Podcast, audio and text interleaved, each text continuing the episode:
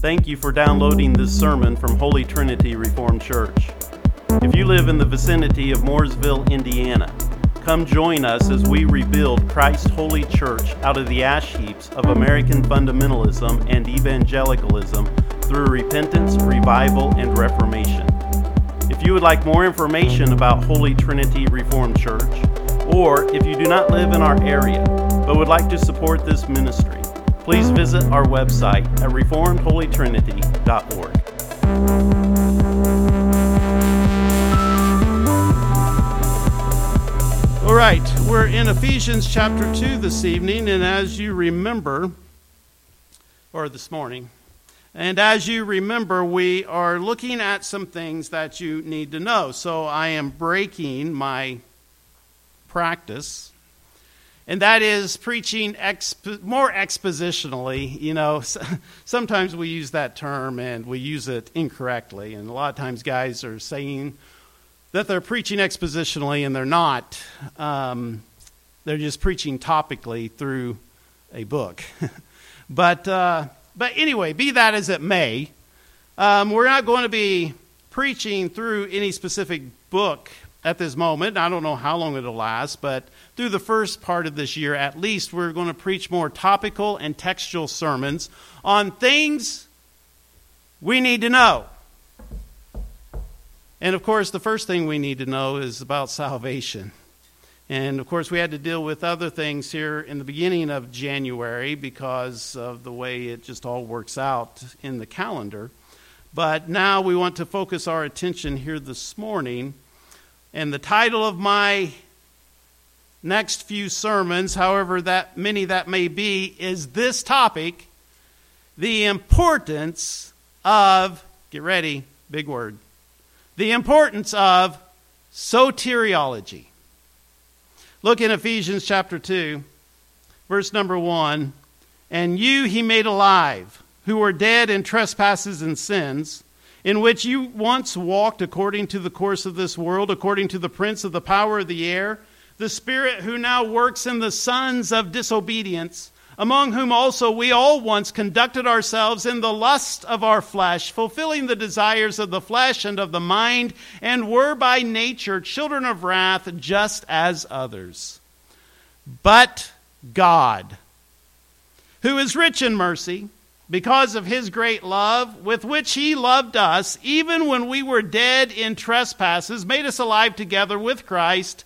By grace you have been saved and raised us up together and made Christ and, and made us sit together in the heavenly places in Christ Jesus, that in the ages to come he might show the exceeding riches of his grace and his kindness toward us in Christ Jesus. For by grace you have been saved through faith, and that not of yourselves, it is the gift of God, not of works, lest anyone should boast. For we are his workmanship created in Christ Jesus for good works, which God prepared beforehand that we should walk in them. This is the word of the Lord, and it is eternally true. And I have deliberately used this, excuse me, theological term, soteriology, in order to get a first impression and obviously not an outward response, but an inward response from you in order to help us make some self examination in our own hearts. Because really, this is just going to be an introduction. And by response, I'm speaking of an internal response or an attitude that was inward since no one jumped up and uh, no one jumped up and voiced any concern or statements by saying, I don't concern myself with theology since the most important thing is to know Jesus. Well, listen. I know many people are not concerned about knowing anything these days. I was going to say, so, are not concerned about knowing certain things or these things, but it's like, oh, actually, we're just not concerned about knowing anything, really. They will respond that they are not theological or doctrinal, or that they, or they will just play dumb. It's the card we like to play. Everybody has a card in the world, right, that they like to play. You know, for some it's the race card, for some it's the man card, for some it's the dumb card, right? And we all play that occasionally, the dumb card. We just pull it out whenever we need it, as if we are incapable of knowing anything. What's worse is that claiming ignorance, or in claiming ignorance, uh, they actually make a doctrinal statement stating their creed or their belief that one does not have to be a disciple of Jesus Christ, the master teacher. In today's Christianity, we have canonized the doctrine of nothingness. Remember, we have played upon this word before. You know, we have came along with the bright new idea that we were going to create a new religion in Western civilization. And they ask us, well, what's this religion about? It's like a Seinfeld skit, right? What's this religion about? Well, it's about nothing. Well, what do you believe? Nothing, because we're not doctrinal. What do you practice? Nothing. It's the religion about nothing. So we have canonized this doctrine of nothingness in our affirmation that one does not have to be a student and a practitioner of Christ, which is what being a Christian should mean. A follower of Jesus in faith and practice, but we've made Christianity a religion about nothing. Now, I'm not saying that you can or should even aspire to be a theologian. And I'm going to, sorry, I have to tell you, there's not one theologian in here this morning. You're not a theologian. I'm not a theologian. There are theologians in the world. Well, maybe there still are some. I don't know. Uh, but there used to be theologians in the world. Um, but we is not them. we ain't it. We're not theologians. None of us, and I doubt if anyone here is in any time soon going to write a systematic theology. You see, to be a theologian, you have to be an expert on theology. And so, now we all think we are. It's just like every time you get on the internet, everybody thinks they're lawyers, they think they're doctors, they think they're everything under the sun, right? Um, they don't have any pedigree for it, and they've never even they've never even written a book report on anything contained in that topic. But we think we're experts about everything, and we think it's natural. but what I'm saying is this you may not get the equivalent of a doctor, doctorate degree in your knowledge of theology.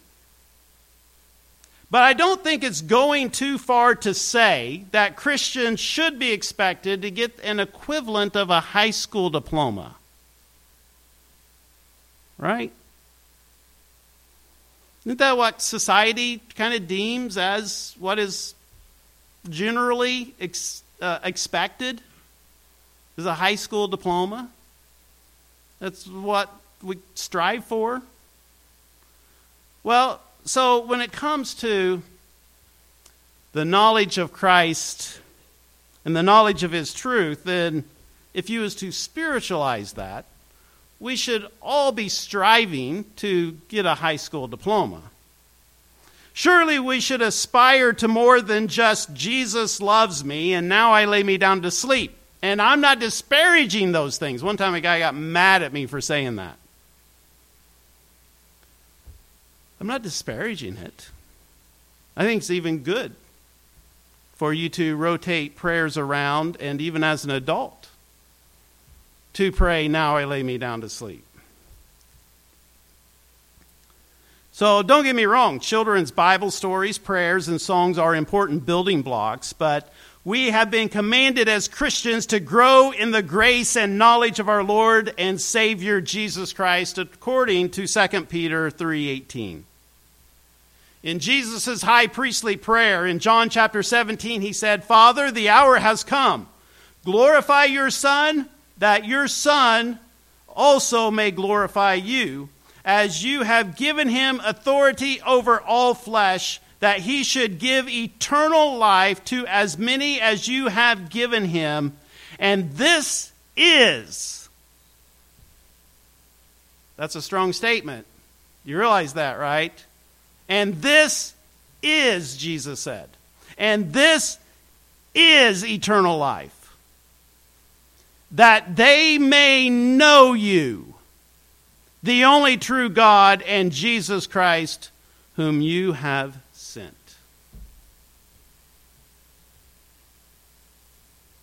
To know. Knowledge. To have knowledge of. Siluan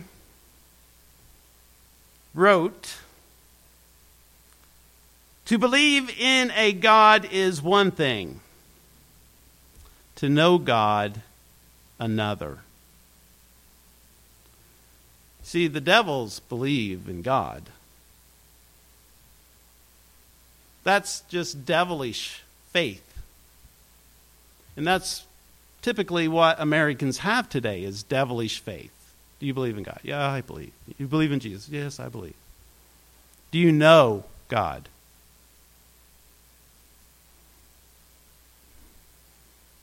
Do you know Jesus Christ? Jesus said that eternal life is to know his Father, the only true God, and to know Jesus Christ, the Son of God. And while that brings up a question concerning what is sufficient knowledge, which we are not going to address here this morning because for one, I believe in large degree it is a distraction. It's a distraction from what I'm trying to accomplish this morning, but it's also a distraction from the fact that followers of Jesus should have a desire to grow in their knowledge of Him. To know God more and more and more and more and more and more. However, if we believe that Jesus is the Savior of the world, and if we have faith that comes from God, regardless of how weak our exercise of that faith may be, the faith that God gives us is sufficient. Just ask the thief on the cross. But that is not the real question. The real question and matter for self examination is our desire. Here, what Peter declared in his first epistle in chapter 2 and verse 2 Therefore, laying aside all malice, all deceit, hypocrisy, envy, and all evil speaking, as newborn babes desire the pure milk of the word, that you may grow thereby, if indeed you have tasted that the Lord is gracious. So, what he's saying is that this is actually a characteristic of those who have been born again. They have a desire. They have a desire of the Word.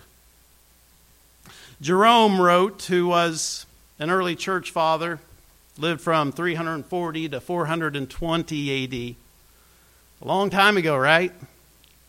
He wrote this How could one live without the knowledge of Scripture, through which one learns to know Christ Himself, who is the life of all believers? He's asking a question.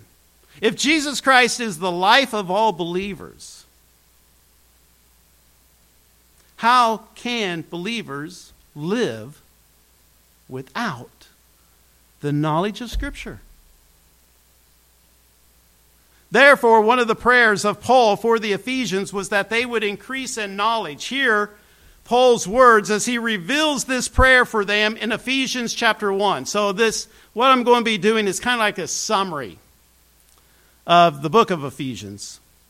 So now listen how he introduces this, and this is his prayer for the Ephesians. So remember, he begins with this doxology in the beginning, and and um, the one that everybody's scared of, and then, or some people think is just too deep. And then he says, Therefore, I also, after I heard of your faith in the Lord Jesus and your love for all the saints, do not cease to give thanks for you, making mention of you in my prayers. And now he's going to list what he, his prayers are for them. That the God of our Lord Jesus Christ, the Father of glory, may give to you the spirit of wisdom and revelation in the knowledge of him the eyes of your understanding being enlightened, that you may know what is the hope of his calling, what are the riches of the glory of his inheritance in the saints, and what is the exceeding greatness of his power toward us who believe, according to the working of his mighty power, which he worked in Christ when he raised him from the dead and seated him at his right hand in the heavenly places far above all principality and power and might and dominion and every name that is to be named, not only in this age, but also in that which is to come. So there's this emphasis upon knowledge, and even in his prayer for knowledge for them, he even lists some knowledge that they absolutely need to know. In his letter to the Colossians, in Colossians chapter 1, Paul prayed for them as well that they would walk worthy of the Lord fully pleasing Him. There's another desire issue to address at some point in time, isn't it? Is that really our desire? Do we have the same desire that Paul had?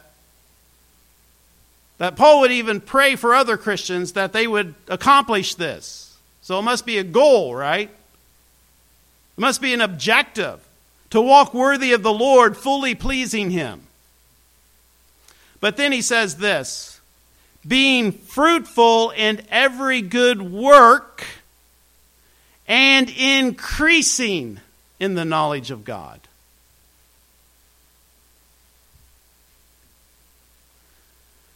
Another early church father that I quoted from in Sunday school, John Chrysostom, he wrote this This is the cause of all evils not knowing the scriptures.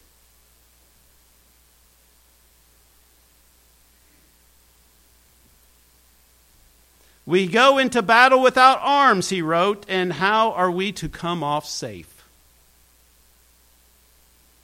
Remember the armor of God? We used to talk about that in Christianity a lot. That Christians have to be clothed in the armor of God. Well, one of the problems today is that as Christians, we're running around naked. Not just literally anymore, but spiritually, we're running around naked. And so he warned Christians that not knowing the scriptures is only going to produce more evil. He also went on to write this For from ignorance of the scriptures have the countless evils of our time arisen. From this ignorance, the plague of heresies has broken out among us so violently. From this ignorance, so many lived negligent lives. Just as men deprived of daylight would not walk straight, so those who do not look to the shining of the Holy Scriptures must needs be frequently sinning as they are walking in the worst of darkness. In Ephesians chapter 4, Paul reveals that God gave the church the offices of apostles and prophets and some evangelists and some pastors and teachers.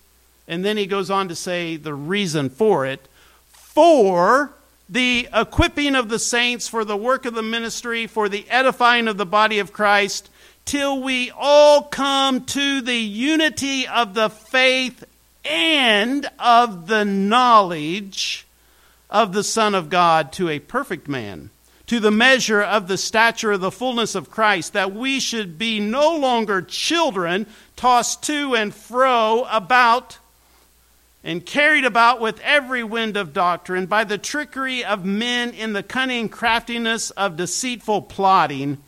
But speaking the truth in love may grow up in all things into him who is the head, Christ, from whom the whole body joined and knit together by what every joint supplies, according to the effective working by which every part does its share, causes growth of the body for the edifying of itself in love. And one of the areas is growth in knowledge. You see, we confuse things. And by the way, what Paul is saying there is that we are deficient. Remember, he gave apostles, and he gave prophets, and he gave evangelists, and he gave pastors and teachers. Why?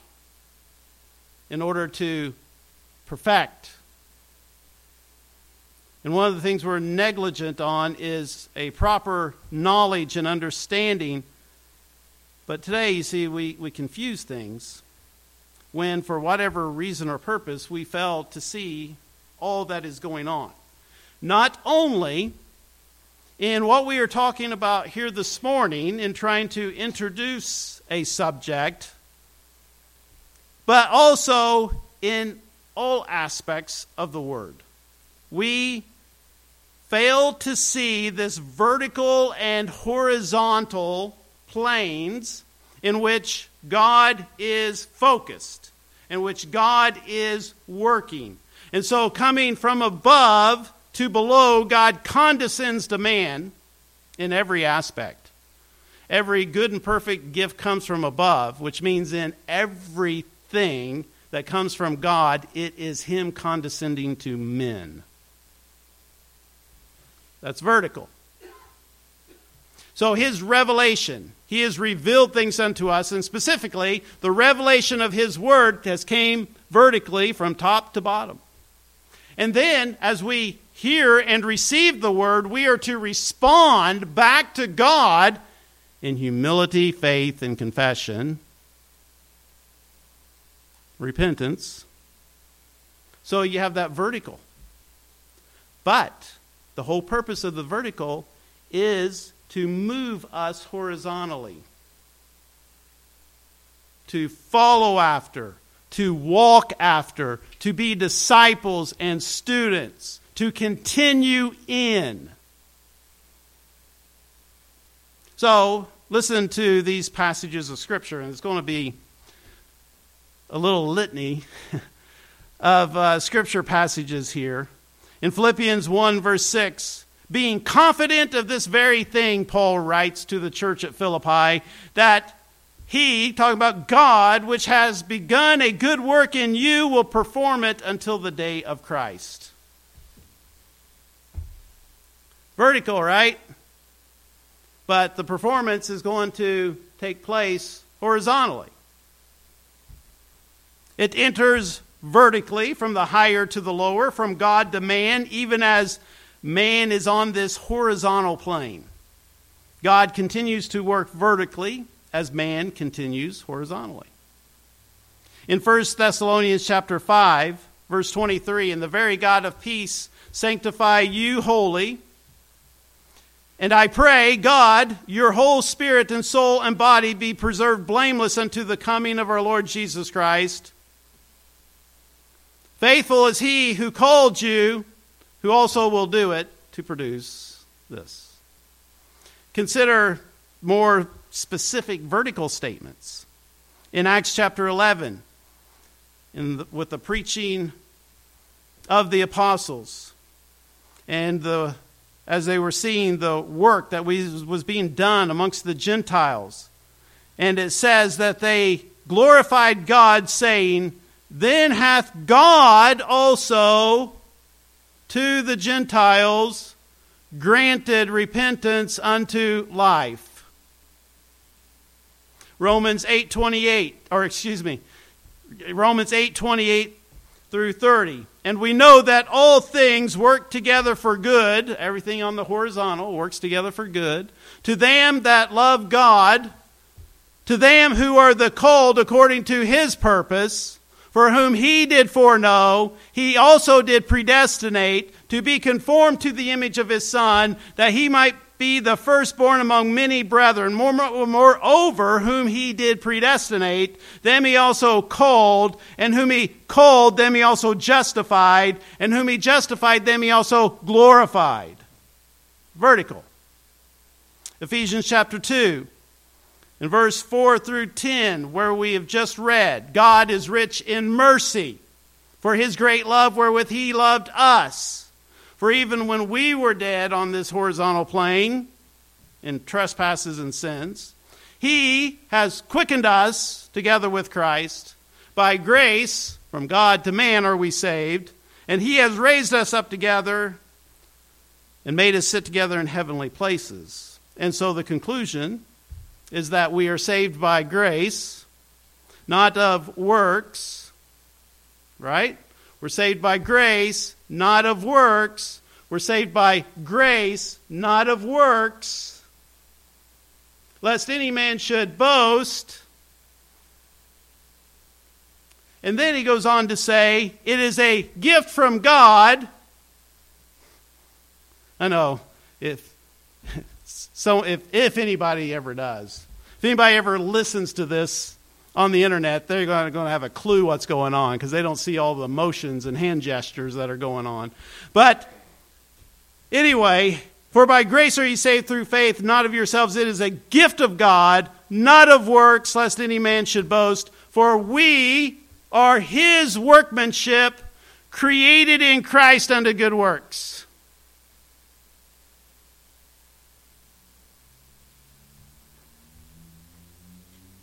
Second Thessalonians 2. But we're bound to give thanks always to God for you, uh, brethren, beloved of the Lord, because God has from the beginning chosen you to salvation through sanctification of the Spirit and belief of the truth. How about Titus chapter 3? But after the kindness and love of God our Savior appeared, not by works of righteousness which we have done, but according to his mercy, he saved us by the washing of regeneration, by the renewing of the Holy Ghost, which he shed on us abundantly through Jesus Christ our Savior. Hebrews 13. Now the God of peace that brought again from the dead our Lord Jesus Christ, that great shepherd of the sheep, through the blood of the everlasting covenant, make you perfect in every good work to do his will, working in you that which is well pleasing in his sight through Jesus Christ. Uh, let's see. We're running out of time. I think we've made the point. So, how about some horizontal passages? Okay? And take heed to yourselves, lest at any time your hearts should be overcharged with uh, surfeiting and drunkenness, carelessness and drunkenness. And so that day come upon you unawares, Jesus said in Luke chapter 21. So he said, Concern yourself with the horizontal. How about 2 John 1 8? Look to yourselves. Boy, couldn't we have a heyday with that? Taking that out of biblical context. Instead of look to Christ and live, we could say, look to yourselves. The Bible says, right? But the Bible does say, look to yourselves. Look to yourselves that we lose not that which we have wrought, but that we receive it with the full reward. Hmm. Boy, that's scary for a reformed person to read. How about 1 Corinthians 9:21? Paul says, "But I keep my body under subjection." Lest by any means, when I have preached to others, I myself should be a castaway. How about John chapter 8? Jesus said, as he spake these words to many who believed on him, then he said to the Jews which believed on him, If, if you continue in my word, then you are my disciples indeed, and you shall know the truth, and the truth shall make you free.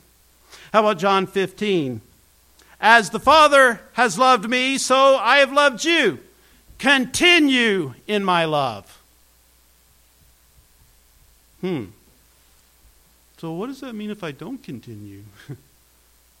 that means you're not in His love.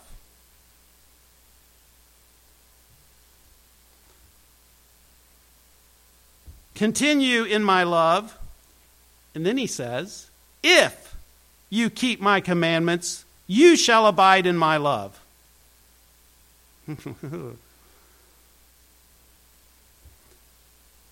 See, just a few minutes ago, all the hyper Calvinists were going.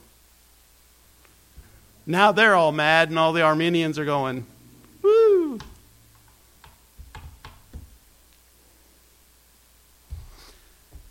Um, let's see, can we go on and on and on? How about Jesus in Matthew 24? He who endures to the end, the end shall be saved. And everyone say, yeah, but that's only about tr- the tribulation.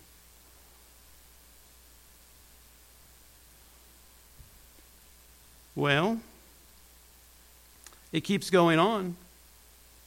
Paul says, I am afraid of you to the Galatians, lest I have bestowed my labor upon you in vain because you ran well, and who has hindered you from obeying the truth? And let us not be weary in well doing, because if we reap, uh, uh, for in due season we'll reap if we don't faint. How about the writer of Hebrews? But Christ as a son over his own house, whose house are we if we hold fast the confidence and rejoicing of hope firm until the end. Sounds similar to what Jesus said, right? Um, about verse 14 of Hebrews 3 For we are made partakers of Christ if we hold the beginning of our confidence steadfast until the end. And we can keep going on and on and on and on right? Do we need to keep beating the horse?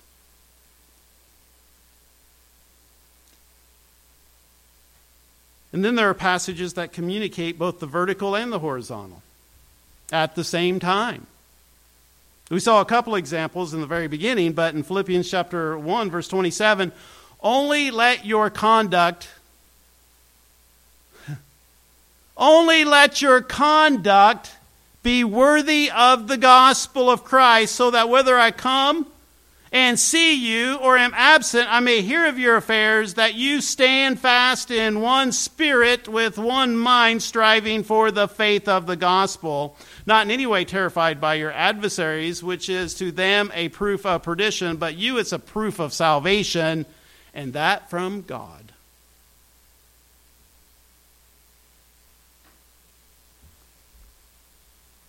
Everybody's going to think I'm trying to be Roman Catholic here in a minute, you know. All right? I'm trying to the vertical and the horizontal. trying to make a point with it. And then he says, For you it has been granted on behalf of Christ, not only to believe upon him, but to suffer for his sake. So, there are other places that we could look at that. How about the famous verse for some people, Philippians 2:12, "Therefore, my beloved, as you have always obeyed, not as in my presence only, but now much more in my absence, work out your own salvation with fear and trembling, for it is God who works in you, both to will and to do of his good pleasure." You ever notice how some people just kind of cut one part out? Right? It happens on all, all sides, right? And there's many more things that we could do, but my point here is that when we fail to see there is vertical, God to man, vertical, man to God, there's a God to man and a man to God vernacular in the Word. And there's also the horizontal man to man vernacular. You see, when we fail to see the vertical and the horizontal, we make a mess of things and go off or go astray outside of the bounds of Scripture because we fail to take the whole of Scripture. And that is my job to get us to take the whole of Scripture.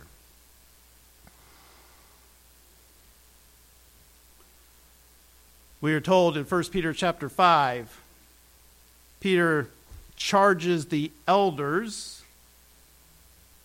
to shepherd the flock of God which is among you as overseers, not by compulsion, but willingly, not for dishonest gain, but eagerly, nor as being lords over those entrusted to you, but being examples to the flock. And when the chief shepherd appears, you will receive the crown of glory that does not fade away. So, a, a shepherd is someone who tends, herds, feeds, and guards flocks of sheep. Not sheep, flocks of sheep. To maintain a flock of any size, depending upon the landscape and all that kind of stuff, one must be able to move the sheep from pasture to pasture. Must be able to lead the sheep without falling off the cliff, without getting into the swamps, without allowing the wolves and other predators to prey upon the flock. The duty of shepherds is to keep their flock intact, protect it from predators, and to keep them in good health.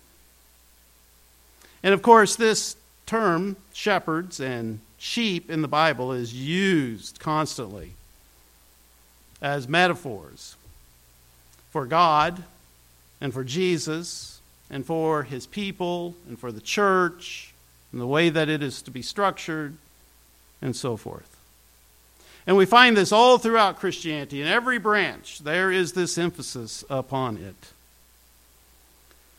But the Good Shepherd is one of the themes that we find in Scripture, right? And it's an illustration that encompasses many different ideas, including God's care for his people, but also in the tendency of humans to put themselves in danger, in being separated from the flock, to getting off away and astray and their inability to guide and to take care of themselves apart from the direct power and the leading of God in the church. But what we don't realize, and what's not emphasized many times, is that all the way even back into biblical times, you can go back into the oldest book in the Bible, the book of Job, and Job says this But now they mock at me, men younger than I whose fathers I disdained to put with the dogs of my flock. All the way back to the oldest book, he's making an analogy of this aspect of using dogs, shepherds using dogs in guarding the flock and leading the flock. As a matter of fact, that's why the prophet Isaiah says, His watchmen are blind they are all ignorant. They are all dumb dogs. They cannot bark. Sleeping, lying down, loving to slumber. The sheepdog is supposed to be a worker. A true sheepdog is a worker. They love to work. That's what they live for. Shepherds tell you that if they if their dogs do not get enough work, they go crazy anxious, can't sit still, getting into all kinds of bad situations because they have to work. They live to work. And so the prophet's saying, yeah, these dogs, they don't want to do nothing. And then he says they're all greedy dogs and have, never have enough. And notice then what is said in Isaiah 56 immediately following that. They're dumb dogs, they can't bark, they're greedy dogs, they never have enough, and they are shepherds who cannot understand. They're connected there for a reason. Well, a herding dog is basically using predatory behavior to protect the flock and also to keep them as a flock and even to move them. The dog uses predatory behavior. And so, we have this idea of shepherds and dogs. And so, I just want to point out this. One of the methods that's used by shepherds and sheepdogs in keeping the sheep herded together and moving in the right direction together is what they call a side to side method. Okay, so you, you, may have, you may have dogs working a, a side over here because some of the sheep are coming out through here, but there's a shepherd or a sheepdog in the back who is working the flock to move them by going side to side, like this. And so when you put pressure in one area, there are some that get over here too far, right? And so you got to put pressure back over here to move them back over. And then you got to get over here to put pressure over here to move some who are going over here too far back over this way.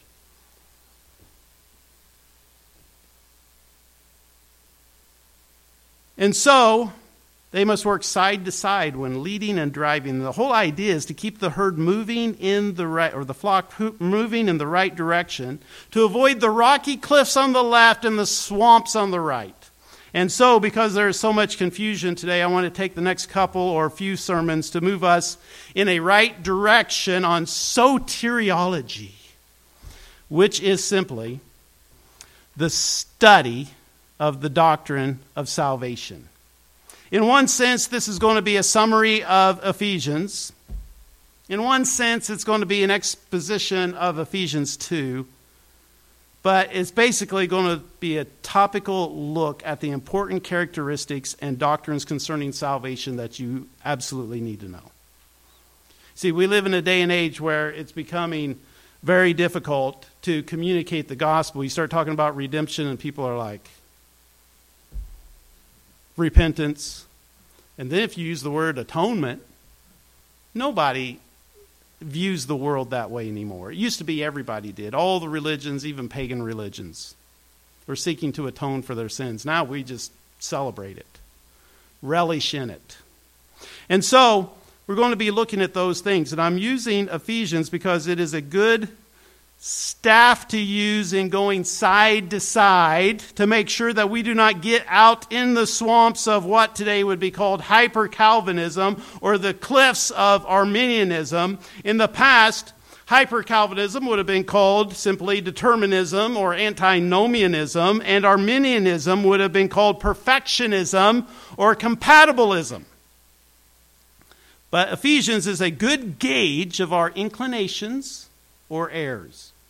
If we can only truly preach the first three chapters faithfully, especially chapters 1 and 2, and not chapters 4 and 5, we are in danger of going astray categorically or practically into hyper Calvinism. And it is also true if we cannot preach and profess chapters 1 and 2 faithfully, and simply just default to chapters 4 and 5, we run the risk of going astray into a works based premise. And so, our desire for you is to know Christ in receiving with understanding the word which is able to make us wise unto salvation, to respond to his revelation in faith and repentance, and then continue exercising this faith in obedience to the headship of Jesus Christ. The vertical is to move us horizontally. And that's what we hope to accomplish. Father,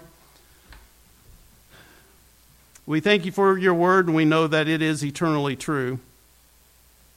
But we also know that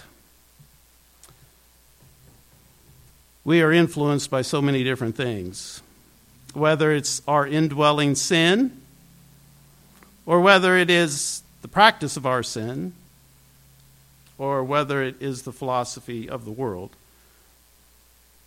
we know that we are, we are prone to mess things up. And so we pray that you would send your Holy Spirit among us to illuminate us in true knowledge and understanding of your word, so that we might know you and know your Son, Jesus Christ, who is our only hope for salvation. And since he is our only hope, may you grant unto us a desire to know him, to know his truths to know His love, to know His commandments, so that we might walk worthy of the gospel. In Christ's name we pray. Amen.